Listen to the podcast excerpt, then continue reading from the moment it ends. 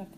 Hello, welcome to the Saturday Night Book Club, where all we talk about is books, books, and more books. Today on our episode, we'll be talking, we'll be reflecting on the war stories that Tim O'Brien told in his book, The Things They Carried.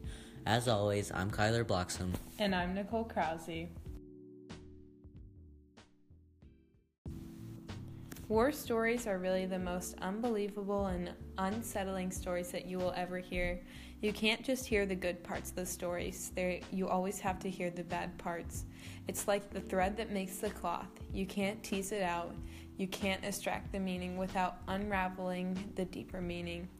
Tim O'Brien explains that only the true war stories that are told can only be responded with oh.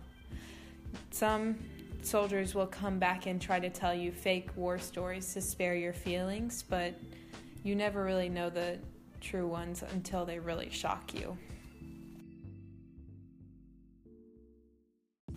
One day in the chapter Enemies, when they are out on patrol, two members of the company, Dave Jensen and Lee Strunk, get into a fistfight over a missing penknife. Dave wins the fight and breaks Lee's nose. Dave is worried about retaliation though. Reven- revenge could be dangerous because all the troops carry guns. This is an example of how the littlest things in the war can upset the soldiers in a ma- major way. Nicole, what do you think about this? I think it's really astonishing how they let something so small come between them and have such a great outcome that wasn't necessary. I agree with you. Thank you. This war story reminds me of the soldiers as being more like brothers rather than complete strangers. This is an example of me and my brothers because we fight over the littlest things. We fight over if someone takes a pencil of ours or who gets shotgun in the car every day.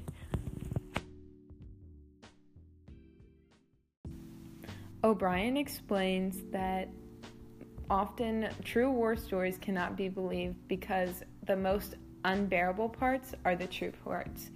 An example of this is the story that Mitchell Sanders tells O'Brien, which O'Brien later puts into his book.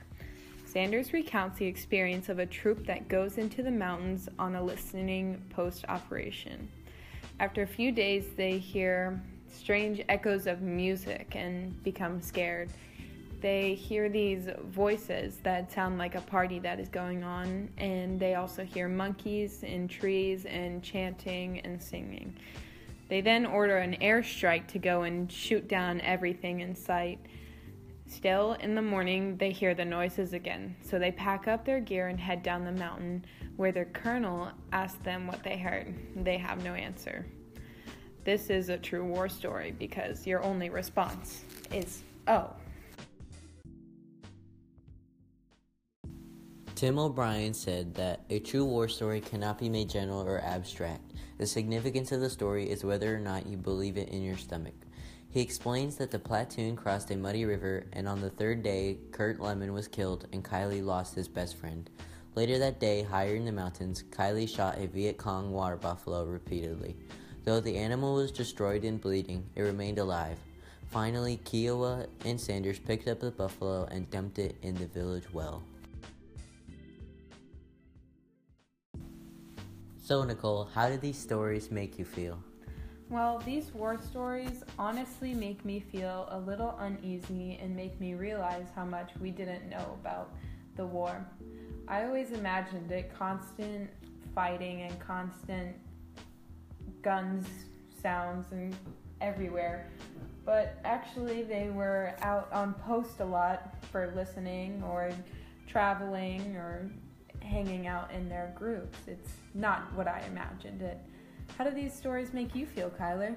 Well, I think they make me feel like I can relate to these soldiers and what they had to go through. I can see that they encountered many things that could impact them socially and mentally.